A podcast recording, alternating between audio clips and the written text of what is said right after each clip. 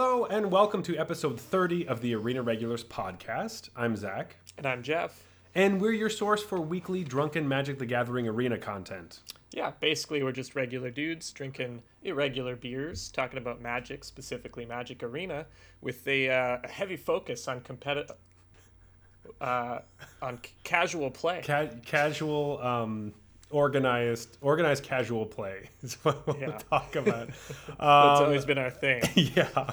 Our main topic for this week, we're going to talk about the Strixhaven League weekend number two. But first, each week we both bring a beer, we drink our own, then drink each other's, then rate them on a scale of bronze to mythic and choose the best for last.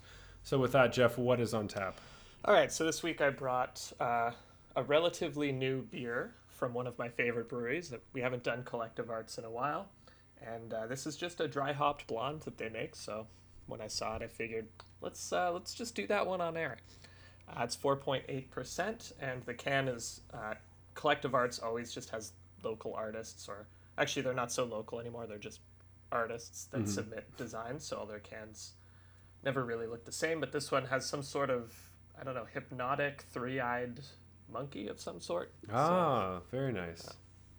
Very nice. What'd you bring? Um, I brought something from Flying Monkeys, uh, so that kind of goes with the hypnotic monkey thing. Um, this is their Grand Terrestrial Rhapsody. Always very uh, exciting names with Flying Monkeys. Uh, this is their Pineapple Double IPA. Uh, it's 8.1%. Woohoo! And uh, it has like a picture of a heart with an eye, and then there's like some clouds with hands, and some pineapples and rainbows or something. And yeah, I did want to say I picked this one specifically because on the side it has this thing from the uh, brewmaster. It's talking about the different hops, and uh, I'm just kidding. I didn't do that at all. Yeah, only a douche would do that. Oh, anyway, sorry. um, let's get into some magic news. Oh boy, did we get a bomb dropped on us this week? Ugh. Yep. Uh, if you not, if you not, if you have not heard yet, um, there's a big announcement about uh, Magic and the gathering of Magic and uh, well, organized play. Uh, so, where do we even start? Yeah, so they're just not really like pro or even competitive magic is just not going to be a thing anymore, basically. Nope. Um, so they're going to try to reorient everything towards as diverse a play group as possible. So they already started to do this a little bit, right? Grand Prix became Magic Fests, mm-hmm. which now had the Grand Prix as their quote unquote main event, but it, they were clearly trying to focus more, less and less on the main tournament, uh, the big, you know, big prize tournament, and more and more on the side events, and get the commander players to come with their friends, and Yeah, which is you know to draft to come play, and people who love sealed can play. And all of that stuff is super great, right? Like it's wonderful to have. Um, but basically, what they're saying is they want to do like instead of a top-down approach, they want to do a ground-up approach. So the top-down thing they tried to do was the MPL, where they had a bunch of pros uh, working from the top down and, and kind of showing, oh, they're making like the star power of the pros, and people want to be pros, and so they work really hard to get up to there. Uh, however, those avenues were so small that like the average person who's playing or learning how to play Magic, it just seems absolutely impossible. Like there's just no way you're ever going to get part of the MPL. It's so hard to get any type of spot. It's just it's not going to happen. Uh, so the nitty gritty of what went on is basically saying that the MPL and the rivals leagues uh, will be ending uh, in the 21-22 season. So that's next season. So we still have it for the end of this season and into next year. However, it's just going to be a lot different.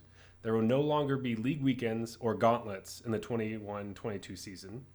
Um, and then as I of mean, there can't be gauntlets because there's nothing for them Yeah. to qualify for. So um, it it is good because this is kind of this is like 15 months in advance, essentially, uh, saying this announcement. So it effectively means that uh, the the pro players that are pros right now, they will just no longer get they're they're all fired basically, um, Yeah, they're they were fired with 15 months notice. which is you know that is nice. However, for the 22-23 season, nothing is in place. There are no uh, they they don't know what they're going to do yet, um, which is the part that a lot more people feel scared about and kind of frustrated with. Um, it is nice to just to note that they did tell everyone when they already knew they wanted to stop it. So that's good at least. Although I don't know how long they've been thinking about this, but at least they didn't finish the season and then all the challengers got in through the gauntlets and everyone's so excited. And then they're like, by the way, this is the last time we're going to do this. Um, you get to be in the last MPL or rivals. Have fun, you know. Also, Yeah, there's no exactly. league weekends, so you don't get to do that either. You just kind of go to some tournaments and get paid. But they the get their salary, right? So that's good. Um, so all you know, all the challengers at least they have something to work towards. You get a salary for a year. Um, Mm-hmm. But basically, then what's going to happen in 22, 23 is that pros there will be no more pros. They they aren't going to put any money into uh, making being a professional Magic player a lifestyle or an effective um, occupation.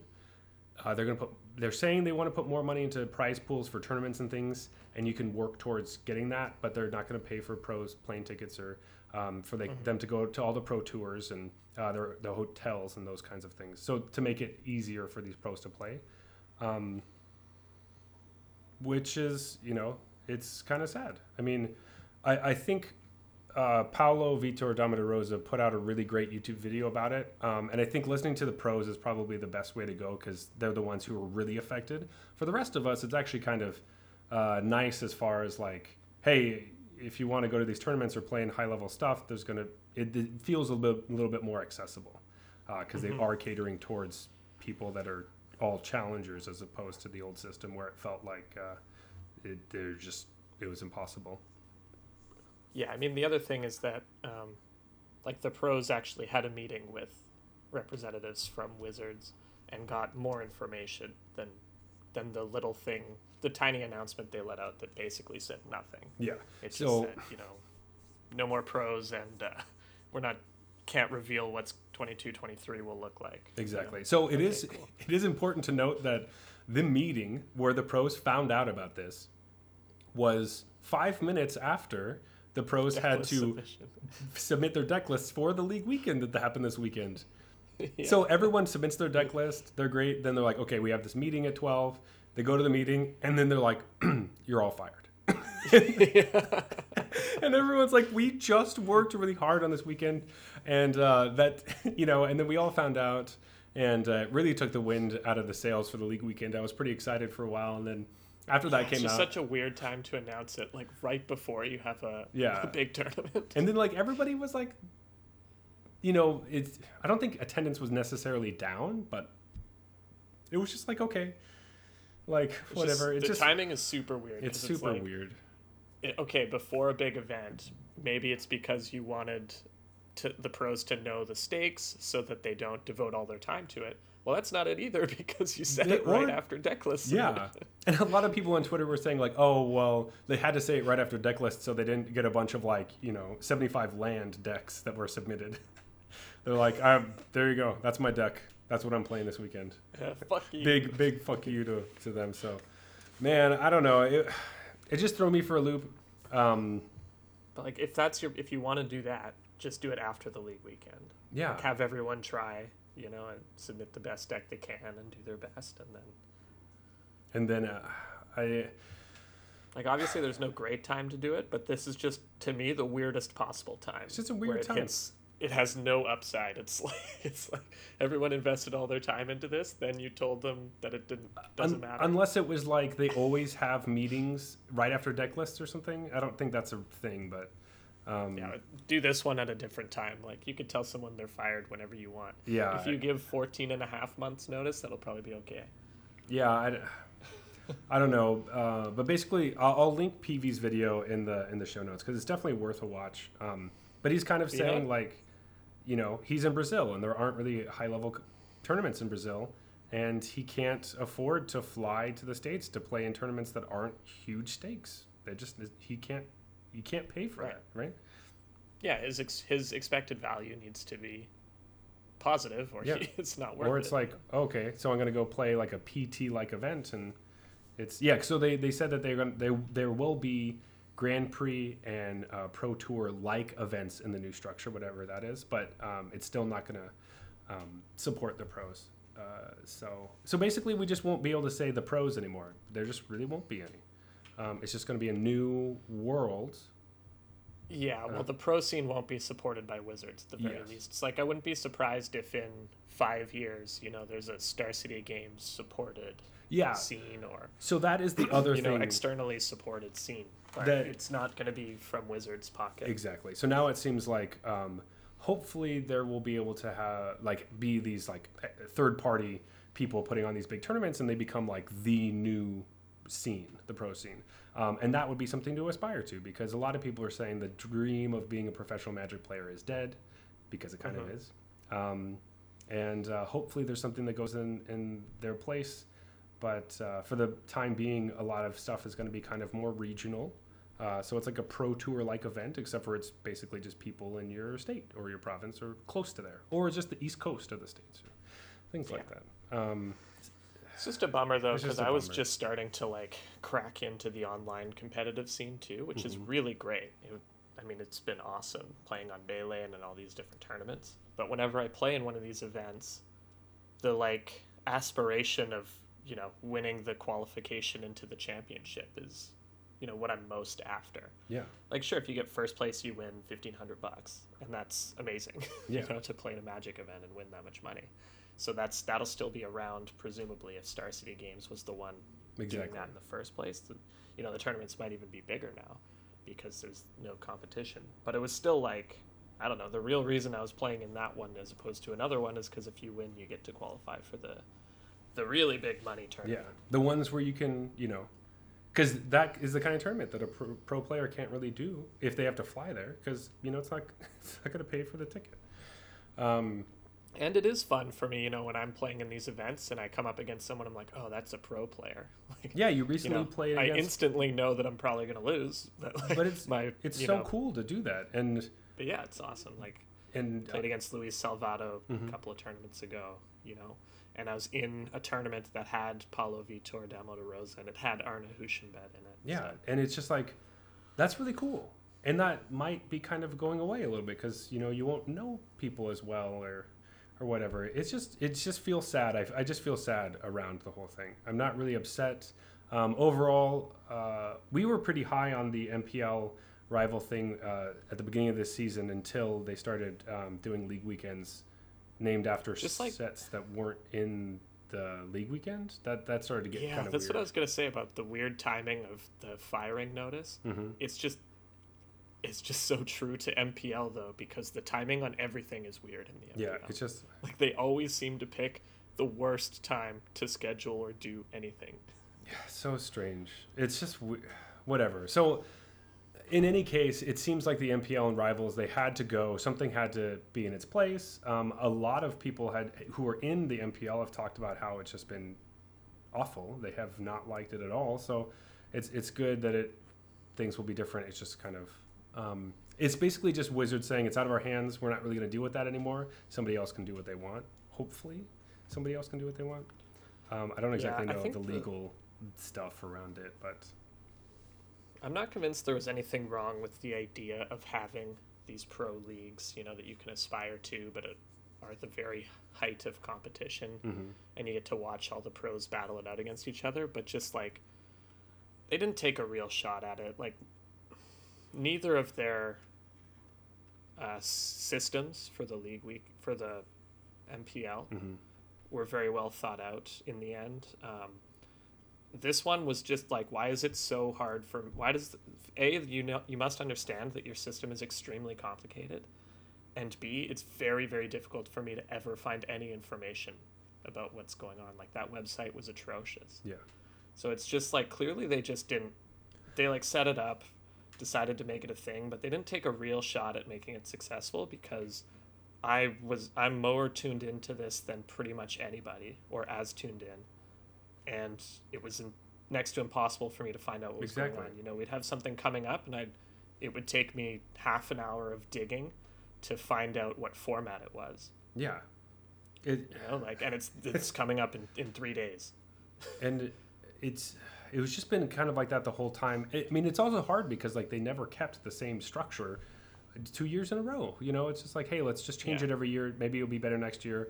Let's just scrap the whole thing and just forget about it. That's kind of what's going on. Um, Like my legitimate way of getting information about what was going to happen or, or what you know was going on in the MPL was to watch Gabe Nassif's stream, and like people would ask him, and he would tell he them. would say it. That was the fastest way to get the information.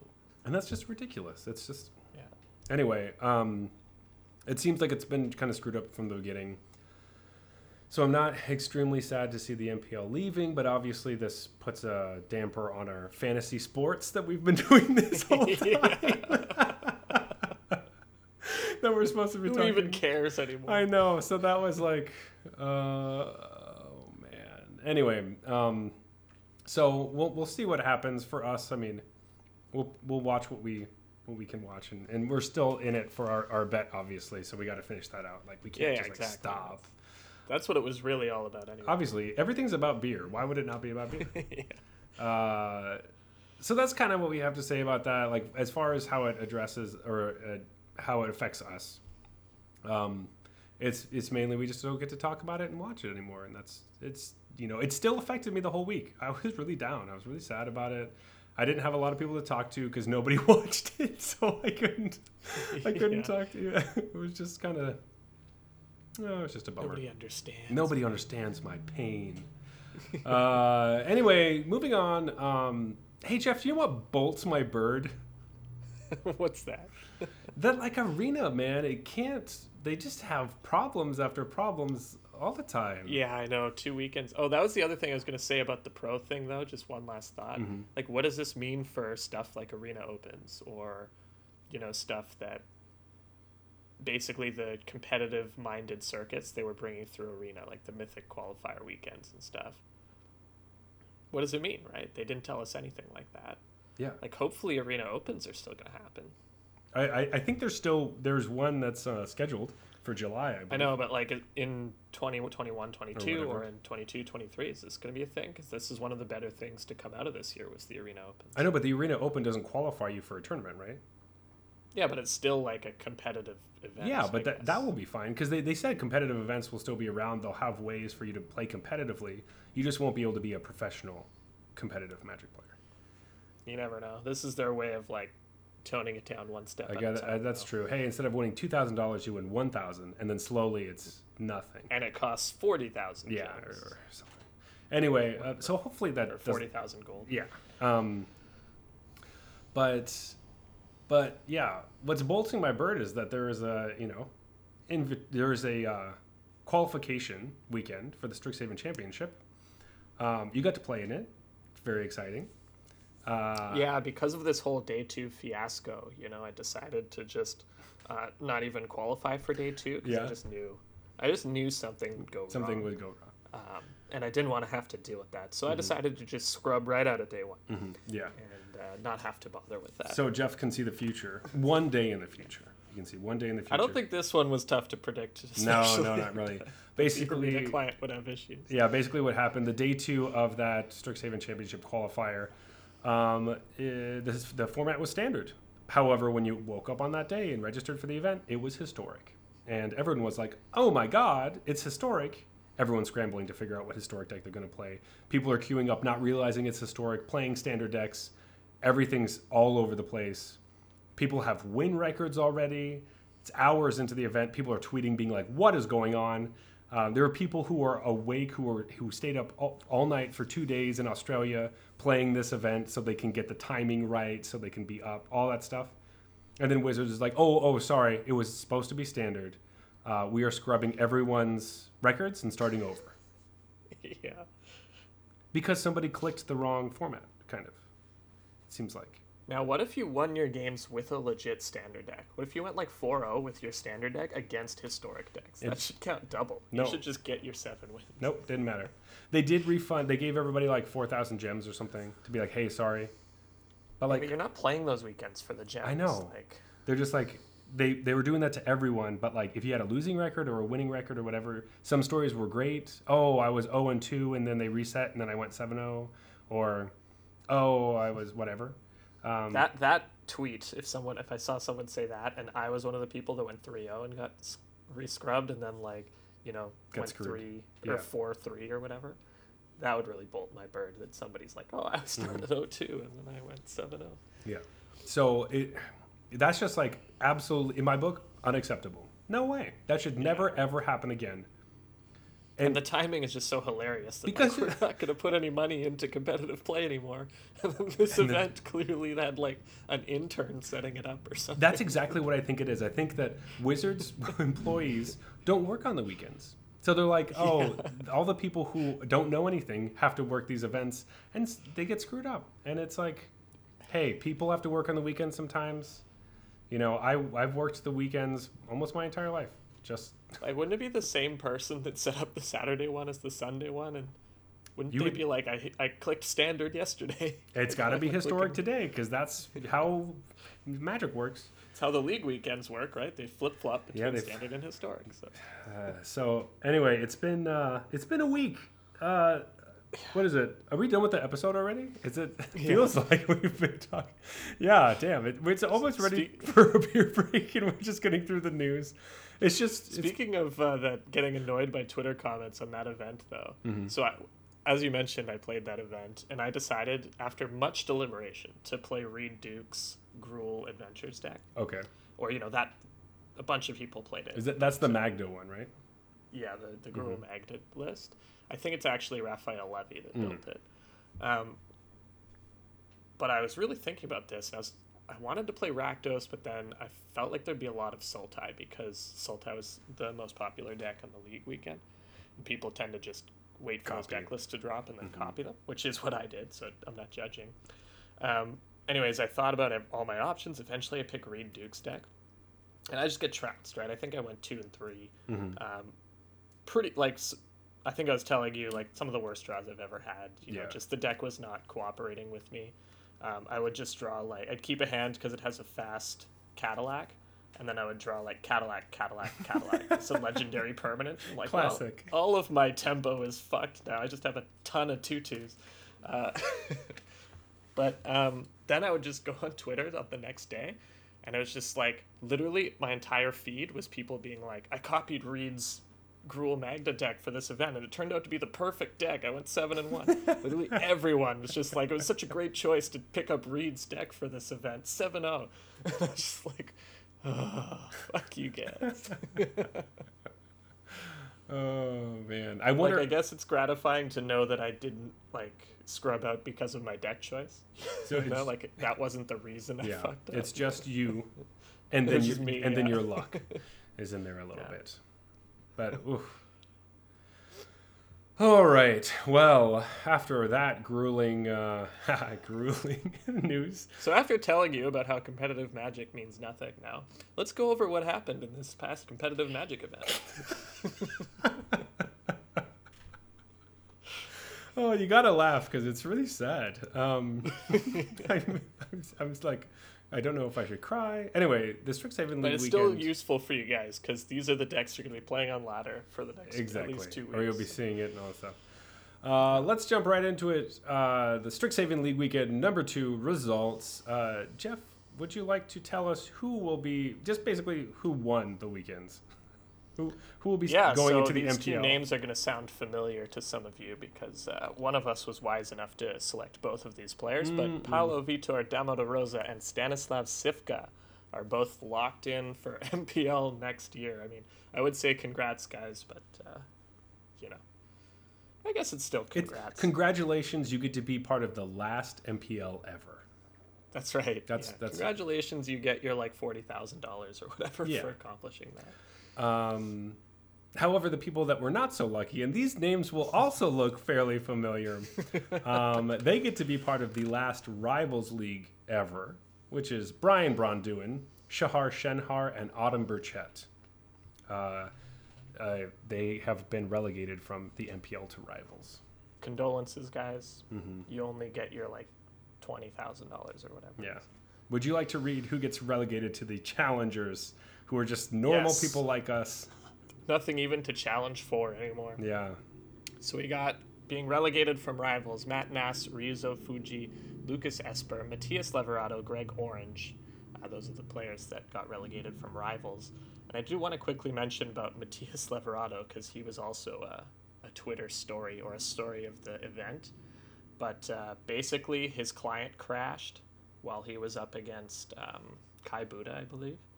And the decision was that he now gets a game loss. So basically, because MTG Arena can't handle, I don't know, play playing a match, he got automatically given a game loss and then got And kicked out of the kicked out rivals. of the rivals league. It's like it's Oh. it's. I don't mean to laugh, Matthias, but like, it's ridiculous. It's it just shows how ridiculous this is. Can't they just re redo it? And I saw Kai Budde post like, I played against Matthias. He got a game loss because their client can't handle a match. Like, I'm really sorry about that, Matthias. You know, Yeah. because you don't want to win like that either. No, right? of course Especially not. these guys all know each other and stuff too. Yeah, but at least the sting doesn't hurt as much. Where it's like, well, whatever. Like if I'm a challenger, there's nothing to do next year. Like True, it yeah. doesn't matter if I don't get But, in. but imagine it costs him that like twenty five grand or whatever the rival's salary is. Yeah. like, The other thing is like, annoying because your client sucks. yeah, I. But there's also like a bunch of people that were like, who are still in the running, are just like, I, I'm retiring. I, I'm retired now. I'm done. So Yeah. it's just I saw Lucas uh, Esper's retirement Yep, post. Lu- so- Lucas Esper is retiring, and some other people. It's just anyway. I don't want to keep being a downer about that. It, it still makes me sad. Just drink some more beer. That'll, I, yeah, drink some beer. It'll make you happier. That, that is that's right. the biggest lie I've ever heard. oh boy. Okay. Um, so as we all know, this was a uh, split weekend of standard and historic. There were. Um, Basically, uh, two rounds per day, so four rounds all together. Twelve matches were played per player. Um, they were all pods of ten, and um, there were yeah, uh, in, in the circus of weird decisions that is the MPL slash rivals, the rivals, despite being a number of players divisible by eight, divided decided to divide them into groups of ten. Hey, it makes it easier, I guess. That's what I would have done. I don't, I don't hate them for that because that looked like a home run slam dunk to me. Tens all around, perfect, easy. Um, Just weird. Basically, we do fantasy sports here, as you know. We have three players from the MPL and four rivals players, as well as guessing the highest meta percentage and top performing decks for the weekend. If you can hear that, there's a siren outside. It's coming to try to put out the fire that is the MPL. But I guess that's they already burned down that building. So Glad you got went there. I was trying to think of something too. I was thinking on the police line though, so Oh, that like criminal how the league was handled. uh, that works too. Yeah, man, they're gonna come arrest Watsy because this weekend was atrocious. Um, anyway, and as always, the um, the winner of all the league weekends and championships between me and Jeff. Wow, there is something going on here. Okay, yeah, we're good. So the winner of all the the champion. You might need to move to a different part of town, man. Oh man, so I'm living the bad part of town, bro. Um, we, we're rough over here. Uh, anyway, sorry, you're all just gonna have to live with that because that's just what's gonna happen. Um, uh, as always, the winner of the league weekends and the, the championships gets a 2 4 of beer, which is 24 curated beers. Uh, sorry, a weird 2 4, my bad. A weird 2 4 of beer. Um, Yeah. And coming into this weekend, we were tied 3 to 3. Yeah, I let Zach win a couple because I felt so bad about being so far in the lead. But I would laugh if it didn't really feel like, or I did laugh, but it, it does kind of feel that way with what happened this week. Spoiler alert, I got destroyed real badly. Um, I'll just start first with, with actually, no, no, Jeff, you, you should start with your team. Uh, tell All us, right. tell us what happened. The whole team or just MPL? Just the whole or- team. Let's do the whole team. All right, let's just run it all down. So I had, I had PV, DDR, Paulo Vitor Rosa, who played Sultimatum in Standard, and Dimir Pact in Historic, the two decks I picked as the winningest decks of the event. Um, so PV and I were on the same wavelength there. He got eight points. Andrea Mengucci, whom I really asked not to play double Yorion decks. I had one request, Andrea, and he brought Four Color Doom Foretold Bant mid range. I didn't see the Bant mid range deck, but I'm assuming it was a Yorion list for the double Yorion whammy. He only got three points because of that. Should have listened. And Ken Yukihiro, mono white aggro, and is it Phoenix got six points. Then we have Luis Scott Vargas, Ultimatum Jeskai Control with at eight points.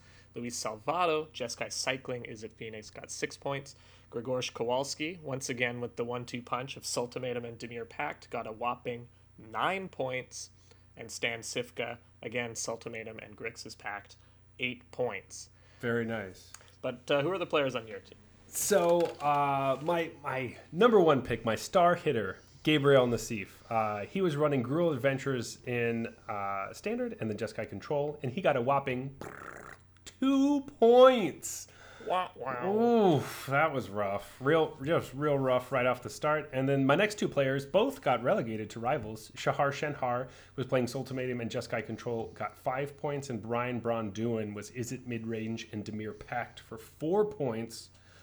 Oh boy, that was real bad. Starting off real bad. Tough Um, start. Uh, I had uh, Matt Sperling for the rivals in Sultimatum and Jeskai Control for six points. Austin Bursavich also six points with Izzet Mid Range and Dimir Pact. Chris Botelho seven points for De- uh, Temur Adventures in both Standard and Historic. And then Kai Budde with six points for Gruul Adventures and Jeskai Adventures. Yeah, so I noticed that all of my players who picked Sultimatum and Pact all did exceptionally well. Yeah, who would have who would have guessed? You you would have guessed. I guess I would have. for meta percentages, uh, boy, it was just Jeff. Run us through what you you said, and then I'll say what I said, and then we'll we'll we'll keep going. Or do we want to do it one at a time? So for most played deck, I picked Naya and you picked. Temur Adventures. All right. Nobody brought either deck. Actually, there like were two, there one was or two players. there was one brought it, player who played Naya and one player who played Temur, Chris which Botelho. was Chris Botelho. Yeah. And uh, that means we neither of us beat each other, and neither of us got the most. So we got. We don't deserve points. any points. We don't for deserve that. any points. that, those are terrible picks. Oh boy. All right, but for the top performing deck, I chose Sultai Ultimatum. Yes, and I chose Dimir Rogues. Yeah, so uh, Sultai Ultimatum was damn close. Mm-hmm. So we should mention that it was the most, it was the highest played deck, I believe. Yes. Um, and it was the second highest performing deck. It lost out slightly to Mono Red Aggro, if memory serves. That is correct. Um, but you know, Sultai put out a lot more decks than Mono Red. It was something like 17 Sultai Yeah. decks to There were. I believe there were only five mono red decks, but they did well. They ate. Yeah. So, uh, let me just bring it up actually. Do it. The actual percentages. While you're doing that, uh, Dimir Rogues, I believe there was only one player, and it wasn't Brian Braun-Duin, who I thought was going to play that. They also yeah, I didn't. thought he was. I thought he might pull the double whammy and just play it in both. uh, he didn't play it at all, and uh, I believe Yeah. it went like 50% or something. Uh, just you know, not great. Yeah, so Sultai went had 17 decks between MPL and Rivals and went 56.4% uh, win rate, and Mono Red had five decks and it went 57.1. Yeah. So the Sultai result is actually a little better because it had so many more decks, um, but obviously Mono Red was the best performing deck at 57.1. So I'm happy with that choice, but man, did we miss the mark on what people were going to play. Boy, did we. Um, I don't feel that bad about it. I was taking some shots, but it was like Yeah. uh, I really felt up in the air. I didn't really know what was going on, um, and I was just you know super off. But you know what Yeah. else is new? You know, my whole you know, my whole team is off. Might as well just get everything else wrong too, um, except for this one. Okay, so the meta percentage for historic, you had chosen Gruul Aggro. and I chose Selesnya Company. Now, I did get two points off of this because nobody brought Gruul Aggro to Historic. Literally nobody. Zero players, and I believe there was one person that brought Selesnya Company. So at, There we go. at least, at least I was there. So that that was a nice little two points for me. However, um, if Never you been this far off on, on meta percentages. well, I yeah, well, at least you weren't this far off as uh, I was double double dipping in the Selesnya company, saying he was gonna perform the top in historic, and uh, no, that was wrong. That was really wrong. that was that was bad. Jeff, what was it? What's the best uh, deck in historic? All right, so I predicted Dimir Pact, and that turned out to be the most played archetype by a lot. Mm-hmm. Um, if you combine Dimir and Grixis, because the Dimir Pact deck plays a few red cards, so we're not even sure what the split here It- was between Dimir and Grixis Pact. Yeah, they have a big. It's they- basically a blue black deck Yeah. that splashes red. Um, anyways, 31 players brought it for over 50% of the field if you combine those two. Um, which I, I knew it was the best deck. I knew I think this deck is broken. And so that's why I picked it as the highest performing deck, which it also was at winning 58.9% if you combine Grixis and Dimir, um, which smashed everything else out of the water. But I didn't know if people were going to want to play it because the arena client isn't particularly friendly to this. So this deck can win on turn three, but you can't really win on turn three in arena because uh, you can't click fast enough. yeah, the animations go too slow. All that stuff. There's like Yeah, weird so- arena clicking tricks you can do to play this deck. So most of the deck is just like learning how arena works and just like clicking stuff. Right, and some people avoided it intentionally because of that. I just thought there'd be more players doing that, but I, it doesn't surprise me that maybe everyone just saw that this deck is too good not to play, Yeah. and it was worth that sort of painstaking thing. And also, they didn't know they were fired yet, so they probably wouldn't have bothered if Yeah. playing this deck if they knew that they weren't. They would have played 80 much. lands in a Yorion deck. That's what they would have Yeah. played. Um, yeah, so in the end, that left me with 54 points. And I got a whopping 38. so I came out a bit on top there. a bit. A bit on Yeah. top? Yeah. It's because I picked all the players that, that brought Pact, and you, you didn't pick enough of those. I picked players that when I had said, "Hey, these are our players for the weekend" on Twitter, my players were like, "Why would you ever pick me?" And then they got relegated. so, true. so that makes sense. Kai Budde was like, Kai got. Kai was like, "Why would you even? Why would you do that?" And I was like, "Okay." Well, I tried to explain it, and, he, and then Brian's like, "I also don't know why you picked me." I'm like, "Okay, well, I guess nobody wants to be on my team. It's fine." Yeah, they were also the big- fired at that point, so maybe they were just like, "Fuck it." already checked out. Yeah. So some of the big news, though, like metagame wise, out of this event is, I mean, this is the first time in forever that almost nobody played adventures in standard. That's like, true. There were four Gruul adventures decks, and then Temur and Naya each had like one. You know, so Yeah. adventures made up less than ten percent of the metagame, which hasn't happened in standard in a really long Seems time. Seems really weird. And that Izzet. Uh, Dragon's deck was like Right, and then is it or Prismari? I, I call it Prismari Mm-hmm. right. It's tempo pre- sorry. It's because the Izzet tempo deck was from last season and it was bad, Mm-hmm. and now there's Prismari cards that make it good. So it, I think it's fair to call it Prismari tempo. that, that's know? true because they they have um, what that's ex- expressive iteration. Yeah, that's the card that really puts it in contention, and having the second uh, threat in Galazeth. Mm-hmm. You know, because it used to be like Goldspan or bust. Mm-hmm. You know, the deck was solid with Goldspan and couldn't possibly win without it. Uh, and now with with uh, Strixhaven, it's actually uh, I think a pretty good deck, and I think we were saying this once Strixhaven came out that this is gonna really this is the deck that stood to gain the most from it of Yeah, decks from- people played previously. Because you can play the command and some other stuff. It is, you know, they. It doesn't seem like they're playing the uh, the the board wipe. I was hoping they would play, but uh, yeah. draconic Uh, it should be mentioned that the deck didn't do well at 46.6%, but I don't think this is its final form, right? I think people just needed good players to tell them, hey, playing this deck is not a bad idea. yeah, And so now people are going to work on it. I think more Prismari commands should be in the deck than people were playing, because I think that card's just good. And I would have uh, more of a top end, like the Magma Opus stuff, which people seemed to shy away from. But you just have so much mana in this deck with Galazeth, and um, if you play Prismari Command and Goldspan Dragon, that I think it's just realistic to just cast uh, Magma Opus. absolutely. And then you can also, the treasure to ramp out Goldspan a turn earlier is pretty awesome. So It is. Also, just having the treasure for both Galazeth and uh, Goldspan for you know value is great. Totally. Uh, so before we go to a beer break, let's just quickly talk about the best possible team you could get if you are playing fantasy with us. Um, Yes. So I'll read off the MPL. You can do rivals, but uh, Sure. so the best MPL players you could pick are Seth Manfield, who had ten points, and then any two of these three: PVDDR, Reid Duke, or William Huey Jensen, who got eight points. Yeah. So then the best rivals players would have been Grzegorz Kowalski, and then any three of Stanislav, because he got nine points, any three of Stanislav Cifka, LSV, Yuta Takahashi, Mike Sigrist, or Riku Kumagai, who all got eight points. the first three names there were on my teams. Yes.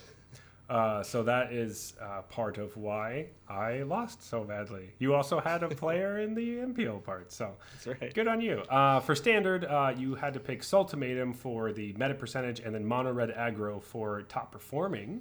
Yeah, and in historic, you had to go tainted pact, tainted pact. Yeah. Uh, Which yeah. I was actually considering doing coming into the event, but I was just nervous that people wouldn't want to play it because the client doesn't work, which again is ridiculous when the best deck in the format your big tournament is having doesn't work on the client you're holding for Yeah. that event. Well, we'll we'll see if it gets a ban. That that is something people have been talking about. It uh, is possible, so we will see if that's that's what happens. Um, but if you had all of those things correct, your total would be seventy five points, which is a lot more than what I got. Yeah, that puts even puts my 54 to shame. So, Yeah, it's not so bad though. hey man, it, it didn't double you. If you doubled your score, you would have got 76. So, you're fine. Great, good. I'm I'm happy that You that's. got over half the possible. I just want to remind you. sweet. Okay, so now the score is three to four. Um, so it is. I, I like to think of it as four to three. Yeah, yeah, yeah. Sure. yeah, okay. Uh, it is relegation time. However, we, if history serves us correctly, Zacks win championships. So, uh, Okay. you know that uh, that I'm going to be bringing the big guns for that one. I thought Arna's win championship. Uh, no, it's Barclays win championships.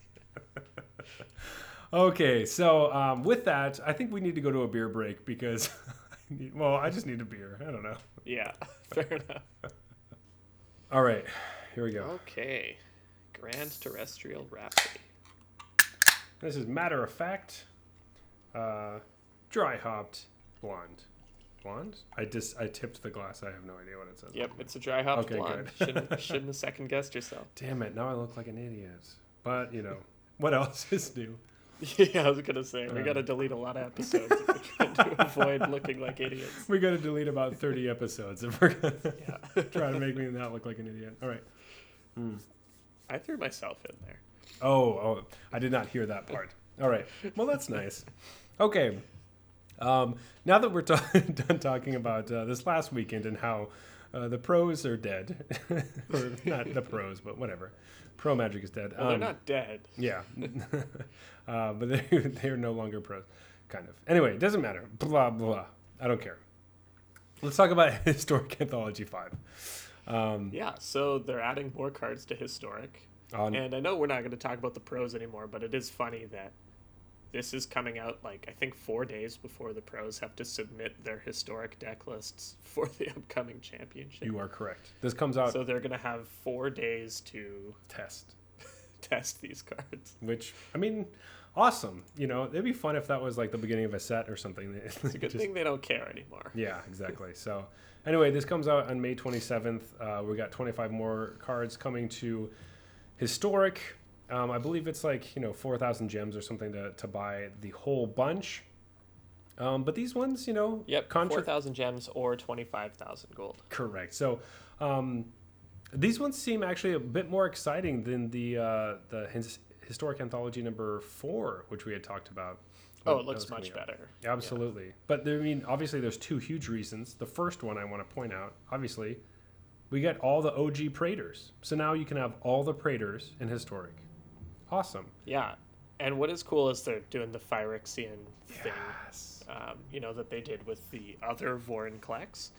Uh, since these are also Praetors, they're getting that treatment as well. And they look great. They look, you know, Oh. the Vorinclex looked great, and these ones look great too. It's so cool. Yeah, and apparently that's going to be a um, a what is it? Secret layer uh, coming Okay. up. So that's like it's like you can buy secret layer that, and they're all the Praetors, which are the the special. uh, More importantly, you things. can buy them on Arena. Exactly.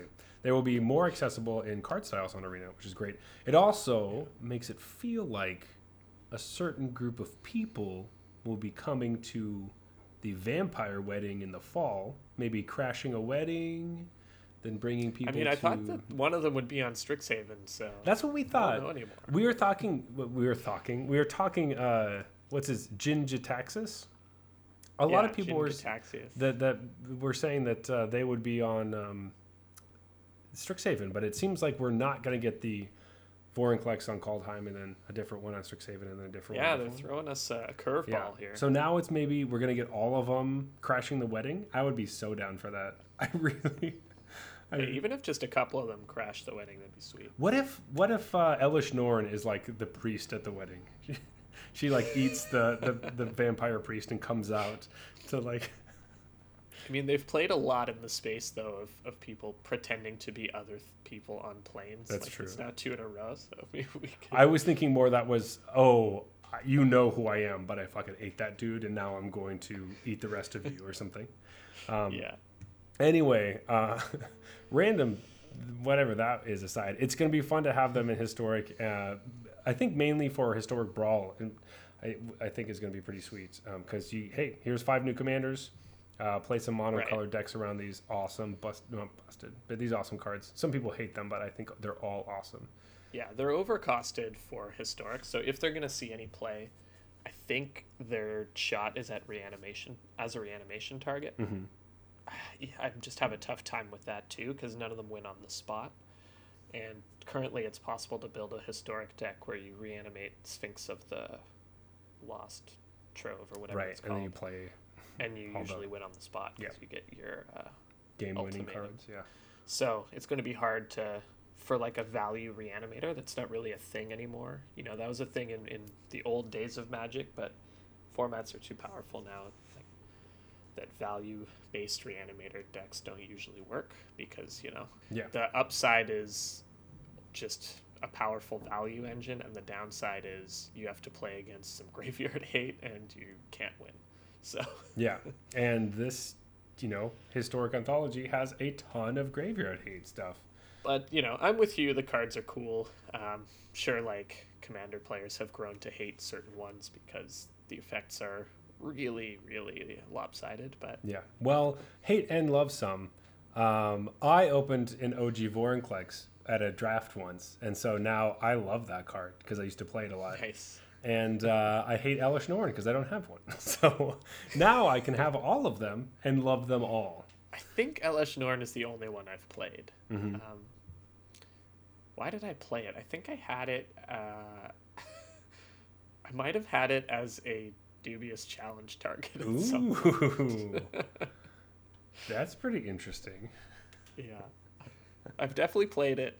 So in modern, I think so. There was uh, there was something crazy going on, and I did spend a lot of time messing around with dubious challenge. But yeah, I think it was in my sideboard in that deck to wipe my opponent's board. That seems pretty sweet. I, I think they're all cool. I really like the uh, the flavor of all of them, so it's just going to be great to see them running around. Yeah, I like the like you know anti-symmetric effects or whatever. Mhm. Where you get a bonus and your opponent gets the kind of equal and opposite Yeah, debuff.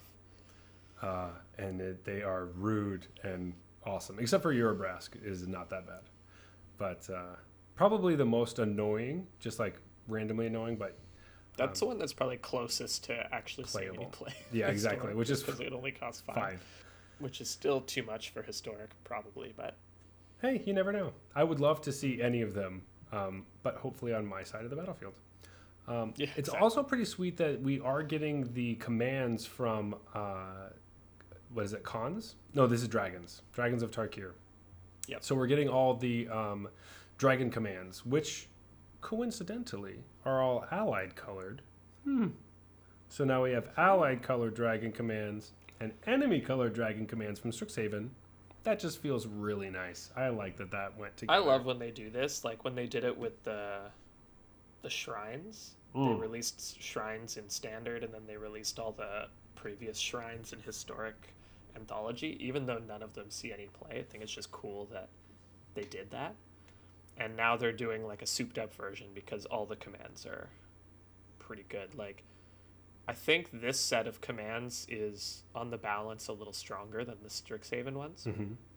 except the blue ones. It, interestingly enough, in this set, the blue ones uh, were the worst commands. And, Interesting. uh, yeah, the other ones were good.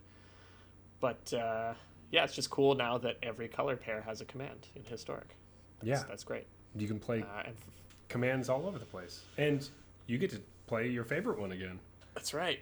Kolaghan's Command, another card I've played a lot of in Modern, and uh, is the best of all 10 commands, I think. I think a lot of people would agree with that. Um, but even with just those 10 cards, um, which you can go look at them, we're not going to read any of them just because it's a lot of words. And, you know, we've had a lot of things we've talked about. Yeah, those episode. those 10 cards in particular have the most words. So. Yeah, exactly. Um, but you know, usually we talk about whether you should get this or not. I mean, like the last one I was, we were pretty against. Like it just doesn't seem really worth it. These ones, Yeah. I mean, just having all the commands just to have them, I'll probably be playing a few of them in decks. So For sure. This one's a lot closer, definitely. Um, personally, I just, you know, I don't think you need, like, what is, does this give you one copy of each? no, or- you get four copies of each. Yeah, but, like, you don't need four each of the Praetors, you know? You're probably good crafting one of those. Because even if you do play it, like, it's going to be in Historic Brawl or it's going to be as a reanimation target. Like, you just don't need four copies. So that's what makes me a little hesitant. Um, but the commands are definitely mostly worth it. Like if you didn't play against these commands, if you weren't playing at the time, like the the mono red deck of that age was called Atarka Red, and it was just mono red that splashed green for Atarka's command, and it was very very strong. Uh, and a lot of decks played Dromoka's command because it's like a removal spell slash protection spell. Like it protects your Mhm. creatures, uh, and also rem- acts as a removal, and then randomly takes out enchantments if you need it for just two mana. As we said, Kolaghan's command is awesome. The other two didn't see ton of play because they're just more expensive. Yeah. But, uh, but they're also like, if you just read the cards, pretty strong. So I think the commands are definitely worth it. But I'm just wondering, like, all the mythic rares are cards I kind of wouldn't need more than one of. Yeah, yeah. I mean, yes, I agree with that. I just, you know, I'm much closer to being like, snap. I'll. Oh, I'll wait, wait. The last one wasn't even a consideration, and this one, I think, I wouldn't necessarily fault somebody for doing that. I would say you're probably overpaying a bit because you don't need it all, but just maybe for the convenience or to inspire you to build decks you otherwise Absolutely. might not, it could easily be worth it. Also, because there's Dragonstorm. So Dragonstorm is a card I have always thought is super cool. Yeah. Um, I've never played it, but it came out when I was a kid, and it just it was like I was gonna say we're showing our, our age a bit here because I remember this card as a kid and being Yeah. like, "What? I just uh, dragons. How many dragons do I get?" Yeah, The answer is like realistically one, One. because you can't do it. can't So casted anything. I will This I will read this card because it's it's been fun, especially now that they're bringing all these storm cards to historic. This is just another great one to, to add to the pile. But uh, it's Dragonstorm. It is eight and a red for a sorcery. You get to search your library for a dragon permanent card and put it onto the battlefield, then shuffle. And it has storm, of course, because it's Dragonstorm. So it's a Love nine mana sorcery that hopefully you can get more than just one dragon. Um, but I just like it because it's like, hey, we've been making more dragons. This last set had elder dragons. We're going to Dungeons and Dragons, which is going to have dragons. You can Uh, here's maybe. here yeah maybe. um, here's Dragonstorm. Here's just another. You know maybe you could do something with it. I don't know. It just kind of feels like we don't really know what you'll do with it, but you can go have fun and try. And I just think that's great. Yeah, I, I love everything about this card. Um, so it passes the like awesome test, which as we just proved, because both of us looked at this as a as a kid and we're like, what? What? That's awesome. That's so awesome. I Yeah. love that it has storm in the title and it's one of the abilities. Ugh. yeah, yeah, I love that. That it's just literally Dragon Storm, and it literally just storms off on dragons. Easy. That's it's great. great. Uh, so it's really elegant that way, but also what that entails is like, imagine building this deck. I need a bunch of cantrips and rituals to storm off, but I also need to put some big ass dragons in my deck. like, Yeah. it's asking you to do two like dichotomous things that are. It's just really cool when they're next to each other like that. Like you wouldn't normally build any. Like this asks you to build a deck that you would never otherwise build, which I think is really cool. Uh, and it's just it's priced right. You know, it's it's not good. So, Yeah, it's really, it's really not unless you can make like infinite mana. So you can play the like bird. no one's gonna be like, oh fuck, I lost a dragon storm again. Like you're gonna be like, wow, I just lost a dragon storm. That like awesome. I've never, never lost a dragon storm. Um, It's funny because I've I've been playing actually. There's the uh, so there's Doesn't the bird. give them haste, man. Like this card doesn't- would be fun. Doesn't even give them haste. Uh, but uh, you can go get. So even uh, when you do the thing, you can still lose to Wrath of God. Oh man. Um, so it's funny because this is the card that I just like want to screw up this uh, mono red um, storm deck, which is just like it's really you're playing Birgi Yeah. and you're playing Birgi and um, what is it, uh, Grinning Ignus to get Yeah. like just play it over and over again to get your storm count high, and then you play Grapeshot. Well, instead of playing Grapeshot, I'm gonna play Instead of, instead Dragon of winning Storm. the game, I'll play Dragon Storm instead. I'm gonna lower the consistency of my combo because I'm gonna just gonna draw like an eight drop dragon randomly. And then I'll put in cards that let me shuffle that dragon from my hand into my deck. Yo, fire prophecy, baby. Oh man. No, I love this card. It's awesome. Oh, Uh, and I think it actually was in a Pro Tour deck at some point. It was! just the best storm option they had. it was it's so cool. Now we just need ignite I think it was like you Mind's Desire into this or Mhm. something. Like, It just anyway. Um, so I'm just happy that that's here. It's it just uh, brings me back. I love it, and it just I, I'm I'm on the fence of I'm, I'm probably going to grab this. Uh, that's Yeah. that's where I am. Um, we got a couple like uh, flashback cards that destroy enchantments and artifacts. Um, some other like things that are trying to help you get like a um, what's that tempered steel to make a tempered steel deck. There's some artifacts. uh, yeah, they seem to like be consistently Pushing- in one or two tools for that. Mhm. I gotta say, I don't think Court Homunculus is what gets it there. probably not. Um, Like the big payoff is it's a two-two for one, which isn't good enough in today's standard. Any no, but it's in white, so Anyways, that's the best you can do. Um, yeah, um, but they also gave uh, Vault Skirge, which actually Mhm. did see play in Modern Affinity because it's a one mana, one one flying lifelink artifact creature. So yeah, that is actually kind of relevant. at rate. So that's pretty sweet. Um, Stifle. So uh, this is another sweet card that came out when I was a kid that I didn't understand what it did, because Yeah, this is the classic card that I was like, that card is probably good, but I don't. Yeah. it. So if you if you don't know Stifle, it's uh, just a single blue mana for an instant counter target activated or triggered ability.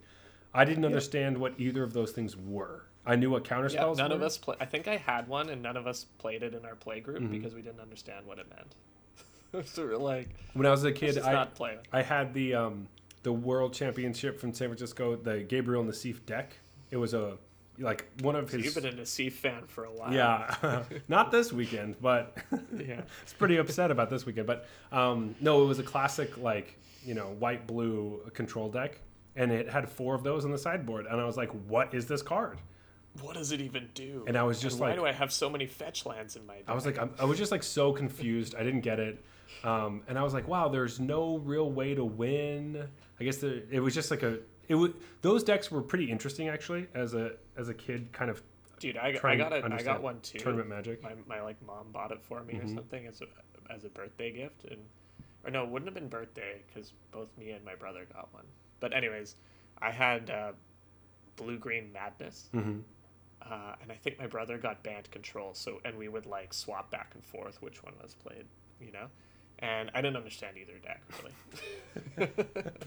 like I got the madness thing fairly quickly. It's like oh you just you have all these things to discard, but like I didn't really understand why my wild mongrel was good and stuff like that. hmm Uh, and in the control deck, but I did kind of come to appreciate fetch lands from that control deck because it had a lot of threshold cards, like Moments Peace or or no Moments Peace was a flashback card, but it had some threshold cards, and I Mhm. was like, wow, the fetch lands, which I thought were just worse than why would I want this when it, I have to pay a life to go get an island, you know? Yeah. Like why would why not just have an island?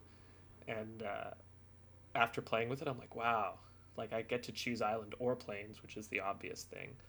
The first off, realizing that that is worth paying a life, and just filling up for threshold was like, oh my god, if I have three fetch lands in my starting hand, I can threshold so early.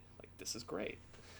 Yeah, and that was before you could fetch for a shock because shocks weren't around yet. No, yeah, they were, and uh, the original dual lands were not in the format, so Mhm. they didn't have those. So it was literally just fetching for a basic.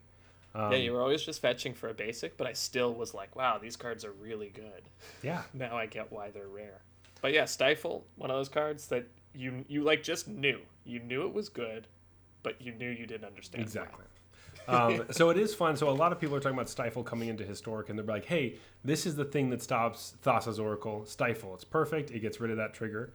And a lot of people are like, "Well, you know what also gets rid of that trigger? The counter spell. You know what? The counter spell is useful in a lot of matchups, and Stifle is not. So Yeah. I mean, this costs one, so yeah, so that is helpful. Um, however, like, I don't know. I feel like it might just take. I don't a- think you're really gonna play you, Stifle. You're probably honest, not going to run it, but But when somebody stifles your fabled passage sacrifice, you're gonna be pissed. oh, That'll only happen to you once, but I promise it'll happen to you. It's kind of like getting mana tithe. Exactly. You're like, oh, fuck. Um, though, we'll, you know, we'll see. Like, Tale's End was getting, uh, was seeing play. It also, you know, could counter legendary uh, cards, but um, but maybe you know, there's something cool you can do with like Stifle and like Lotus Field or something, or some uh, some gross stuff like that. Sounds, uh, I don't know. It sounds pretty fun. Yeah. It's like one of the times I played Modern where I went to fetch on my opponent's end step for no real reason, Mhm. and they flashed uh, they flashed in uh, Aven Mindcensor, and that's the only time that's ever happened to me. I, I really I looked at the guy. I'm like, really? He's like, yeah. Look at the top four. I was like, you know, there there's none in there, and I put It's- it away. And I the rest of the match, I was like, fetch land, fetch shock, tapped, your go. like, absolutely, am I Never not doing that again? Yeah. But yeah, so cool, Oh, cool little artifact stuff. I think Stifle's okay, and then I see a bunch of like, as an old modern player, somebody who played. I didn't play a ton of modern, but I played a bit. I just see some classic sideboard cards here, like Ancient Grudge is something people play in modern mm-hmm. uh, because it's just so efficient. Like you get to destroy two artifacts. Like just putting a couple of these in your sideboard takes care of any deck that has a one artifact it's built around. You know. Yeah. Um, so I don't know if Historic really has that yet, but if there's ever an artifact deck, Ancient Grudge is a card they can't really beat. Uh, and then Relic of Progenitus, I think, is kind of going to be the, the de facto graveyard hate now. Yeah. So Relic of Progenitus really feels like that's going to be the one. It's obviously not strictly better than Soul Guide Lantern. It's mm-hmm. it's a little different, but it's mostly better. Mostly better than Soul Guide mm-hmm. Lantern. Um, because you can just kind of sit there with the threat of activating it, like you can with Soul Guide, but you're also chipping away at their graveyard. So for like no cost really. Yeah, if you've played against Scrabbling Cl- Claws, this is like a better version of that. Mhm.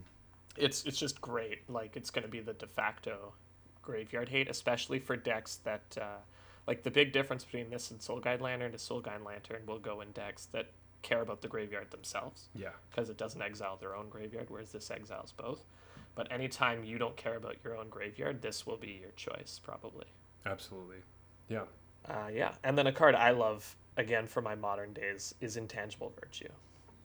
I played the black white tokens deck in modern that uh, was just awesome. I don't know if there's the support in historic. I don't think there is, but in modern you have like Lingering Souls, um, which is just makes basically four one one flyers on one card. Uh, so this is really Right. awesome with that. We don't have great token makers in historic that I can think of off the top of my head, but any token maker that comes in that's efficient, they're it's anywhere near the power level of Lingering Souls, and it's suddenly like that's a real deck. Yeah. You know, like you have Elspeth as your top end or something, and I was kind of surprised. looking at it. I was surprised. I thought you were going to say the Grisly Salvage was one of your one of your cards. Grisly Salvage is my favorite card Oh. in this collection. Okay. Yes. Because I was like, oh, he's gonna he's gonna say Grisly Salvage for sure, Yeah, and then he didn't. I but I never played that in modern. okay. Um, Um, but I love this type of card for sure. Um, not just because it's green black, but because it's like this is one step away from Satyr Wayfinder. Like I'll take Satyr Wayfinder over this for sure, but this is close. It's like as close as they're willing to give me to Satyr Wayfinder. It appears. um, it's also fun to see Into the North has been thrown in here just because we have snowlands. Um, just, yeah, and maybe if they keep adding stuff like this slowly, like it'll get there. What is this from Cold Snap? I don't even recognize Yeah. that symbol. That is Cold Snap. Uh, Into the North is just a uh, rampant growth, but for snowlands. Um, And yeah, it's uh, it also just gets any snowland, right? It's not basic. Yeah, so it's better than rampant growth in So- principle because so- you can get a dual land. Yes, because we have those sweet dual lands now. Um, Mm-hmm. Which you know, hey, you know, it, it's just fun. I like when they add just little pieces of everything. You know, it's not like, hey, here's a new deck. It's just like here's Yeah. pieces that maybe you'll find new decks, and slowly they'll kind of evolve. Um, so I, I'm pretty happy with this one. Yeah. I mean, the one thing that bolts my bird about this this collection of cards is the reverse engineer Oh yeah, because it it just annoys me when it's like you just have the opportunity to print this. hmm Like they it was more egregious with the last one because it was like right right after Kaladesh remastered. yeah, They just release a bunch of Kaladesh cards in the historic anthology and I'm like that feels like cheating. That feels like you're giving and on you one know- cat cards. It was ridiculous. yeah, it's like that. It feels like you're giving me like 15 cards or 20 cards, not 25. Yeah. Because you could have given me these before, you just didn't and opted to do it here. Reverse engineer, a little bit in that camp. Obviously, it's been further since, longer since uh, Kaladesh remastered. But like, if you wanted this card in the format, it should have just been that. But only one, only one of those cards this time. So Yeah, I mean, like obviously, I don't understand how they make the remastered sets, and obviously, cards have to be cut out because uh, they're trying to make a certain uh, card limit, so it works with draft. Or it, I'm sure it's a lot more complicated than I think, but it does feel weird. And But like, I don't know, was this card so necessary to include in the format? Like, either make the decision during that the construction of that set, like make the decision that it's in or it's not. You know? or like, why don't they just decide later? Hey, this is historic anthology remastered cards we didn't add, you know? And it's from all True, the that sets- could have like built it up for that. Yeah, and it would have been like, oh, when we when we Then I'd finally more- get my fucking dubious challenge. Yeah. Why didn't they add dubious challenge? That would be a great thing. Just like some, you know, random rare that would sell this this uh, set of uh, 25 Yeah, cards. Because those of us that like dubious challenge like it a lot. Yeah. So, There aren't many of us. but there are some. Um, but yeah, with this, I think that uh, I think it's great. oh, we got to talk about one more card. Okay. Right? Ichor Wellspring. Oh God! All right, we were talking about this before. That's why I forgot we didn't actually talk about it on the show. But Yeah. I have a proclamation about this card. I have a, an analysis of it. yeah, Any deck in which this card is good is a stupid, stupid deck. I think it's true. Um, so if you are not familiar with this card, but it's in a lot of commander decks, so I'm sure people have seen it. Um, Ichor Wellspring is a two mana artifact that uh, when it enters the battlefield, you draw a card, and when it goes to the graveyard, you draw a card. it just makes me think, again, going back to modern, uh, of losing to Krark-Clan Ironworks, where you just you don't get to do anything. You just sit there and they sack their artifacts and draw cards, cycle through their whole deck, and literally cycle through it enough times to crack Pyrite Spell Spellbomb ten times. Oh my god! they play and cast a single Pyrite Spellbomb ten times. Um, yeah, I hate this card. And any any deck where this is is good is doing something dumb where it's sacrificing artifacts and just like recursively adding them and that kind of thing. And those decks are lame. Yeah. So, Are you talking about decks that use trash for treasure, possibly? yeah, I think they added it because it's supposed to go with Trash for Treasure. so it's like artifact based combo decks. Uh, and artifact based combo decks suck. I'm, I'm sorry, but they're just like puzzles for one player, and the other player gets to sit there and see if the other person is successful in solving their puzzle. Yeah. It, it's funny because what magic is about. I've never liked them because they're usually red focused, and red's one of my least favorite colors on Magic. So um, I'm like, eh, I don't really care about that. But my best friend, when we were growing up, red was his favorite color. So artifact sacrificing stuff was his jam. He loved that. Um, so I've played against many of these cards. But it's fine when it's like a kid, right? And it's just Sure. like, "Oh, I'm just I'm sacking this to draw a card, and then I also get to bring back this like solemn simulacrum. Mm-hmm. Like, yeah, I'm totally fine with that.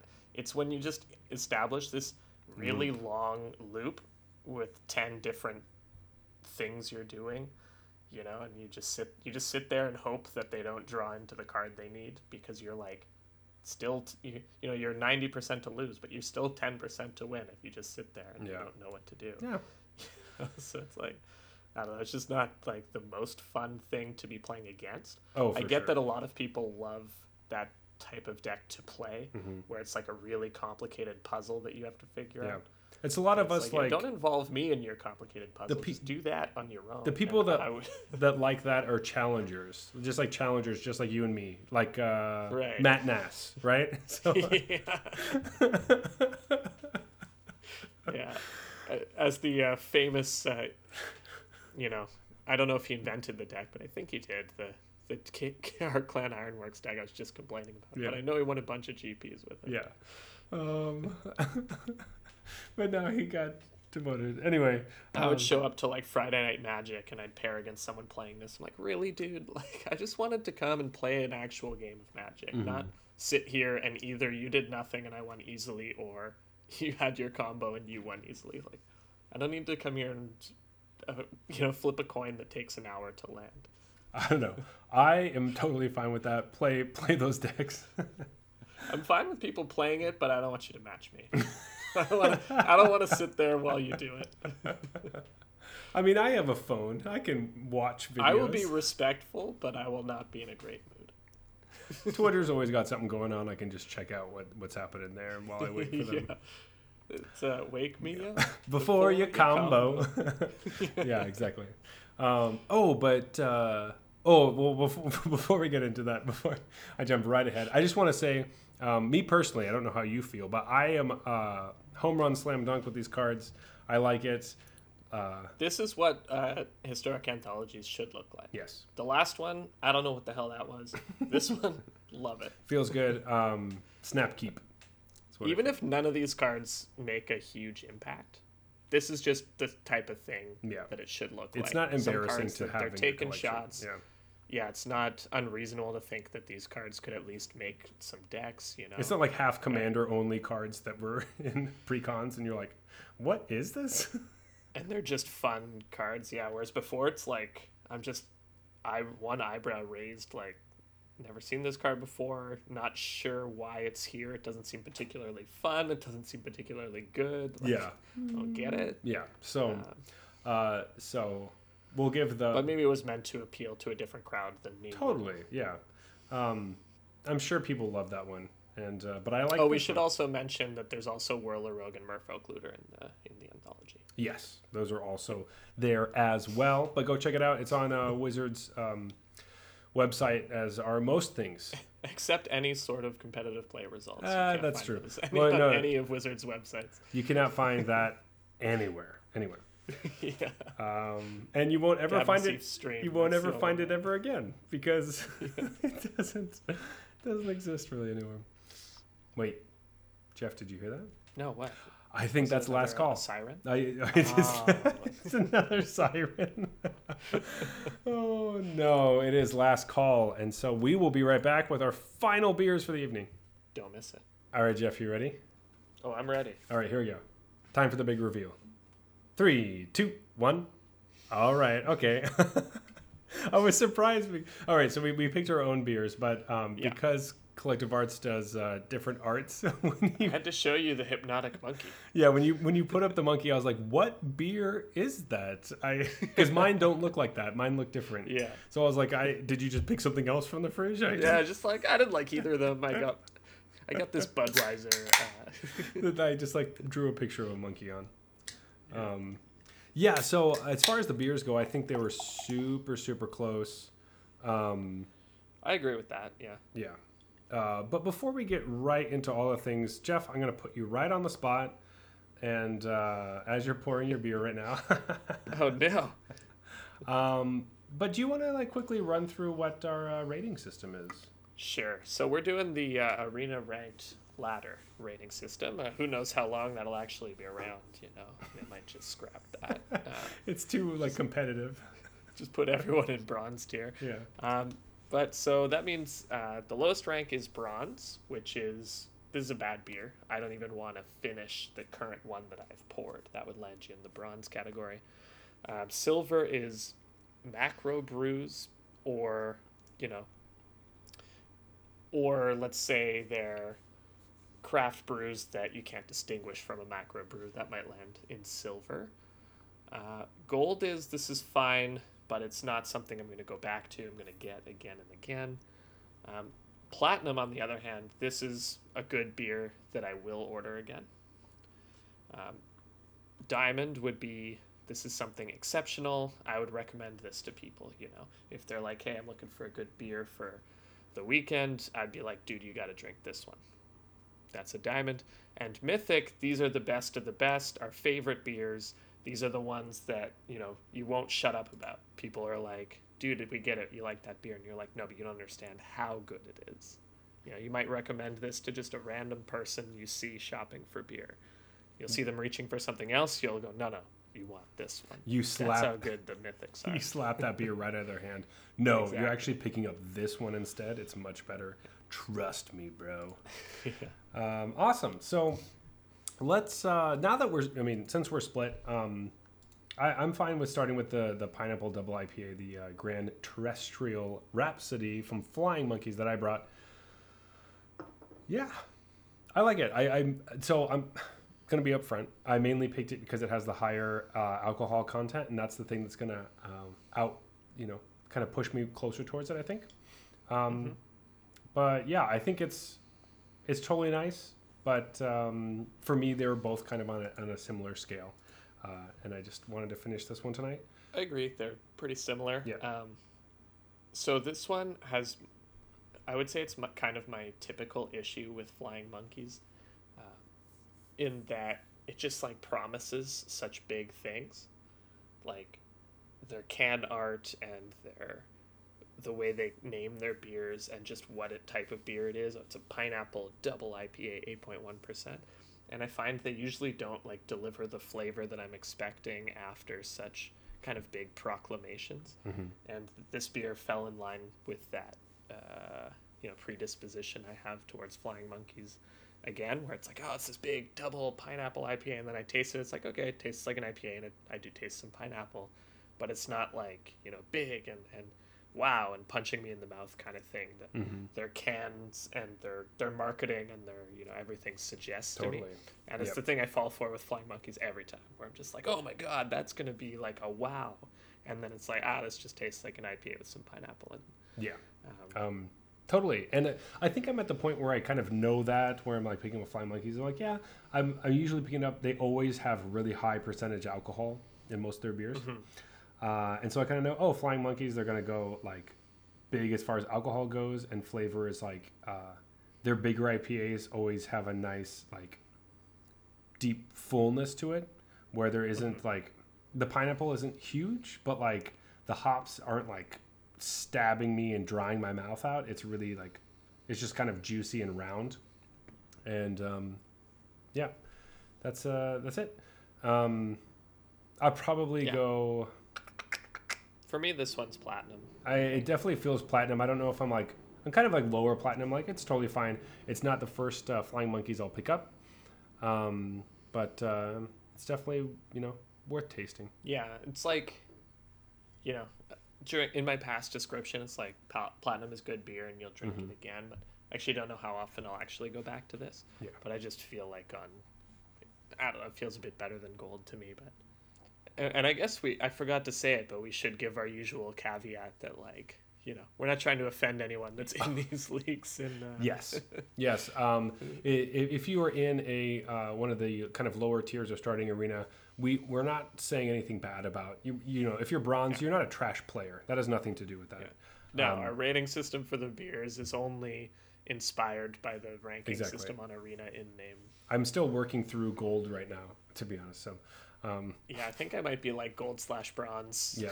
constructed slash limited split. I right just now, haven't so- been getting out of it, and uh, yeah. Um, anyway, so let's jump over to the um, collective arts, the one that you are drinking currently. Okay, yeah. So this matter of fact, it's just kind of a straightforward, dry hopped blonde, as you know, that's what Mm-hmm. uh, it's meant to be. And one thing I've often said about collective arts is they're just such a solid brewery that if you don't like a particular beer that they make, that's an indicator that you might not like that style. Mm-hmm. So when somebody's like, "Oh, I don't know about this style," I say buy the collective arts version. If you really don't like that one, um, you probably don't like the style because I'm sure they did a at least fine rendition of it. Um, this is one of the ones that maybe proves me wrong on it a little bit, where you know a dry hopped blonde ale is a style I really really like, and I don't love this one.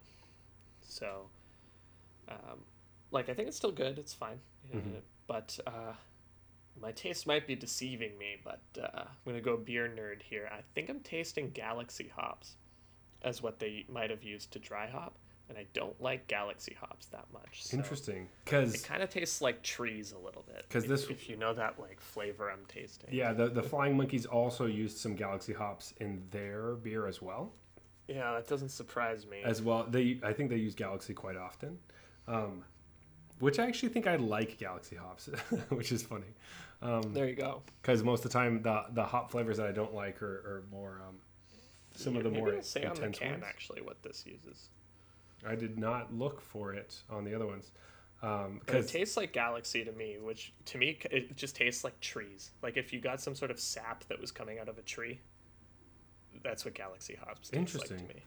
it usually just makes it feel like um, more maybe a little bit sweeter, uh, not not so like it really gives That's more what I mean about the juiciness. like tree sap. You know, like it has that Hmm. woodsy thing, but a little sweet. Like I don't know. Interesting. I, I think I like it. I know we we love maple syrup here, but oh, it says it uses Ella and Centennial. So I like Centennial. I've never heard of Ella before. So maybe that's what you're confusing with uh, Galaxy. Interesting. Um, but anyway, I, I, I I'm gotta probably gonna Ella hops. do, go. Yeah, look up what Ella hops are. But uh, while you're doing that, I think I'm, I'm gonna say. Um, I, I mean, that one's definitely platinum as well. Um, they both feel pretty solid. I would drink them again, but uh, I just Dude, felt. I, I'm not even lying. I didn't set this up. Ella Hobbs. Ella is the little sister of the Australian superstar Galaxy. Ella and Galaxy share, share, share the same mother. wow. Look at you Well, anyways. I guess I don't like Ella Hops that much either. So anything that's in the Galaxy family. Yeah, like I don't dislike it, and you know, hops is only a small part of the equation a lot of the time, and, and Centennial is something that pretty much everyone likes, which is why a lot of beers use it fairly universally. Um, so it's balanced, but for me, it's that like it kind of just tastes like trees, and, and I always get that in the back of my throat. Interesting. El Dorado does a similar thing to me, El Dorado hops. Hmm. Um, but I think I, I dislike El Dorado more strongly than I dislike Galaxy. Galaxy. See, that's so interesting because I think I like Galaxy more than other ones. Most of the time, if I see something that says Galaxy, I'm usually gonna like it more than uh, Yeah.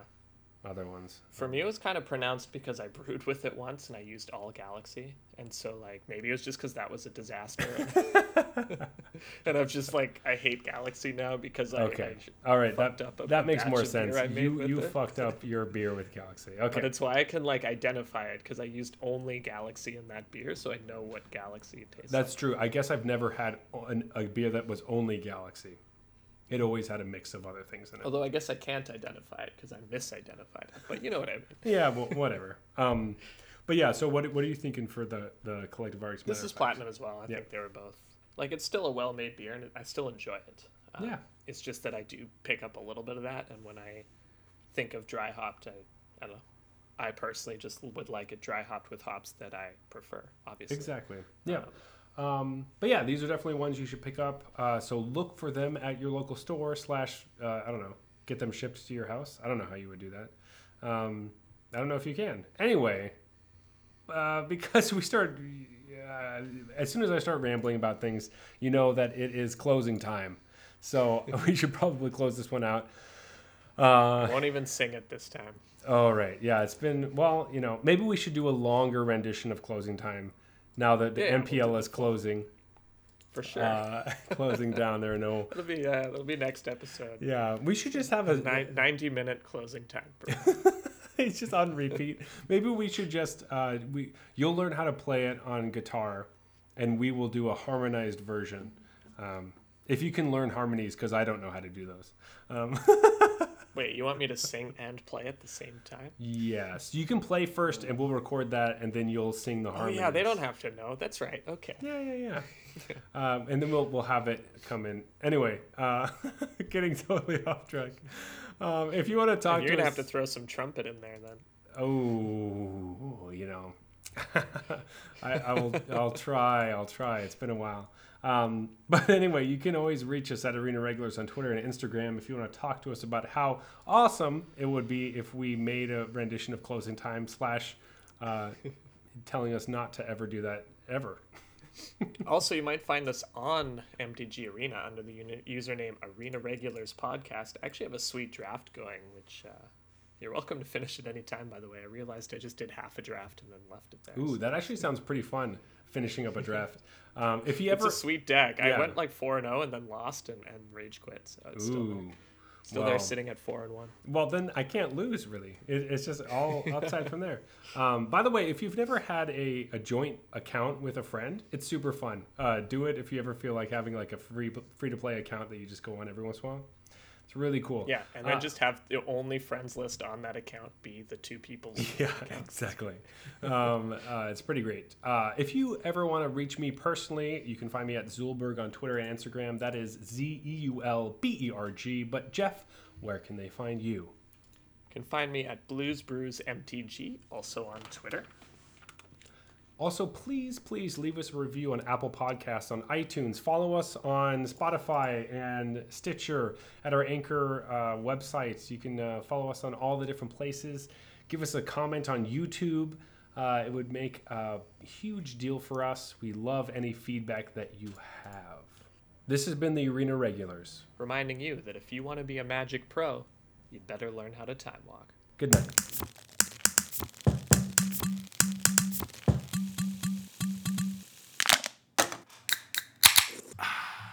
All right, that's fine.